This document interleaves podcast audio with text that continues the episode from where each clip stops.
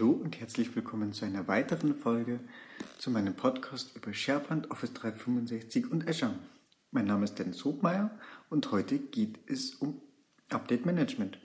Und zwar ähm, ist es eigentlich eine relativ kleine Neuigkeit, aber wie ich finde mit großer Auswirkung, und ich hab, bin eigentlich zufälligerweise über Azure V Ms über die neuen Punkte gestolpert. Also konkret, es betrifft Azure V Ms und Updates. Daher eigentlich auch ein ganz, ganz wichtiger Security-Aspekt. Ähm, aus einem Beispiel eines Kollegen möchte ich mal ganz kurz berichten, was passiert, wenn eben ein System nicht up-to-date ist. Und zwar ähm, war das jetzt einfach mal ein Testsystem und das lief einfach mehrere Tage auf Azure. Ja, auf einmal, ne, ich denke, jeder hat schon von Rampen RAM-Software gehört und der Rechner war entsprechend verschlüsselt, kein Zugriff mehr möglich. Gut, nachdem ich eine Testmaschine war, haben wir sie weggeschmissen. Aber was heißt das ähm, letztendlich? Wieder bewiesen, Sicherheitsupdates sind wichtig. Zum einen, denn das System war in dem Fall veraltet. Das heißt, es war einfach eine Schwachstelle, eine bekannte Schwachstelle offen. Und wir haben in dem Fall einen Einfallstor geboten. Und auf der anderen Seite ähm, es waren Ports offen.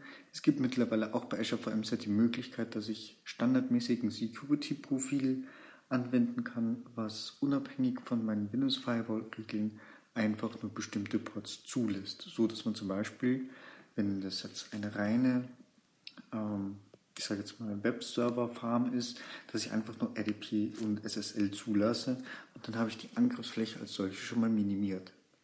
So, und das Update-Management hilft mir jetzt da zusätzlich noch eigentlich in drei Belangen. Also vor allem erstmal in dem Belang, nennen wir es Compliance, dass ich eine Übersicht behalte, welche meine Systeme überhaupt gerade up-to-date sind und welche eben nicht. Das ist eigentlich die viel spannendere Frage, die es zu klären gilt. Und Microsoft hat hier jetzt eben die Unterstützung sowohl für Windows als auch, was ich ganz interessant finde, für Linux herausgebracht. Das heißt, ich kann damit zum einen in Erfahrung bringen, ob welche meiner Windows- und Linux-Systeme auf aktuellem Stand sind, und ich kann als nächsten Schritt auch dann die entsprechenden Patches anwenden. Das heißt, ich kriege eine Übersicht, ähm, was weiß ich, kritischer Patch X Y fehlt, ist nicht installiert, und kann eben ein Wartungsfenster planen, zu der die Installation erfolgen soll. Ja, und dann äh, gibt es eigentlich drei Szenarien. Das erste Szenario ist, also gerade jetzt eigentlich, wenn es mir so auf dieser Windows-Ebene, ähm, nehmen wir mal an, wir haben so ein einzelnes Standalone-System, vielleicht ein Testsystem, nicht zentral gemanagt, nicht von der I T gemanagt, nicht im Unternehmensnetzwerk, vielleicht eigenständige Domäne, Entwicklermaschine, was auch immer. Das heißt, ähm, einfach Standard Windows Update Service. Es wird ein zusätzlicher ähm, Dienst installiert, und dieser Agent, der triggert dann letztendlich sowohl den Scan an, den Compliance Scan, der wird gemacht initial nach, dem, äh, nach fünfzehn Minuten vom Start des Agenten. Und wenn er dann einmal läuft, dann wird er alle zwölf Stunden nochmal gescannt, ob sich dann in diesem Status irgendwas geändert hat. Ja, und diese, also wenn ich eine Installation und ein Wartungsfenster antriggere und ähm, einstelle, dann triggert der zum einen so ein Runbook, heißt es, also im Prinzip diese Sequenz los, dass ich eine Installation plane, triggert den Windows Update Client an, dass die Updates installiert, also sprich wie von Hand, nur halt automatisiert, und prüft natürlich nach erfolgter Installation nochmal den Status und meldet das Ergebnis zurück.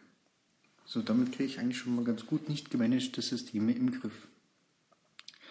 Der zweite Punkt ist, ich habe, das wäre eigentlich schon die Steigerung davon, ich habe ein gemanagtes System, ist zum Beispiel in der Windows-Domäne drin, in dem auch mein Firmennetzwerk sich befindet.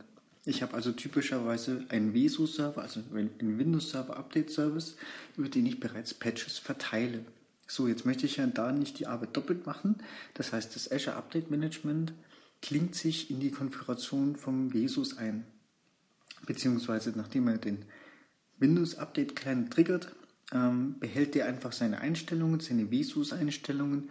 Der prüft auch die vorhandenen Updates gegen W S U S und lädt auch diese dann von dort herunter, installiert diese, und der Rest Der Rest des Prozederes ist wieder identisch.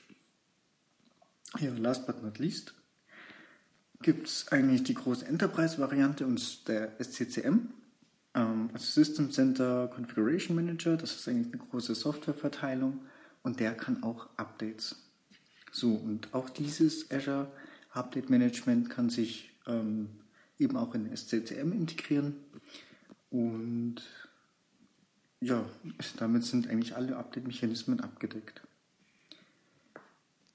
Gut, ja, ich denke, dass es mit dem Update-Management viel leichter ist, die Systeme auf Azure up-to-date zu halten und vor allem auch einzusehen, ähm, ob die gegen oder ob alle aktuellen Updates installiert sind, zumal diese ja potenziell natürlich von außen erreichbar sind. Ich hoffe, das Ganze hat euch was gebracht und ich würde mich natürlich über ein Feedback freuen, gerne über die Kommentarfunktion, beziehungsweise besser auch noch über E-Mail per podcast at hobmeier punkt net. Und wenn es euch gefallen hat, könnt ihr mir gerne noch eine fünf Sterne Bewertung hier auf iTunes hinterlassen. Vielen Dank und tschüss!